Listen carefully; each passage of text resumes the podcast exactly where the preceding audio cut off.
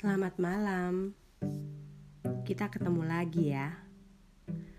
Setelah introduction kemarin, saya rasa not bad lah. Terima kasih sebelumnya untuk semua yang mendukung saya membuat podcast-podcast berikutnya. Hari ini saya mau cerita tentang pengalaman hari pertama saya sebagai advisor. Kita mulai ya. Advisor itu adalah penasihat siapa pun di dunia ini, kita tahu butuh penasihat. Tergantung bidang yang dirasa perlu oleh yang bersangkutan. Yang butuh penasihat biasanya bisa karena tidak tahu, bisa juga karena ingin mendapat cara pandang yang lain.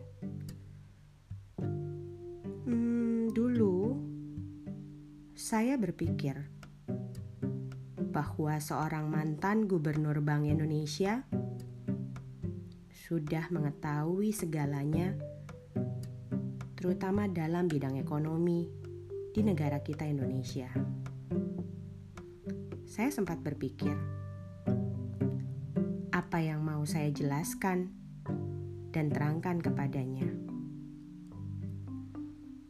Saya yang pada saat itu baru berusia 27 tahun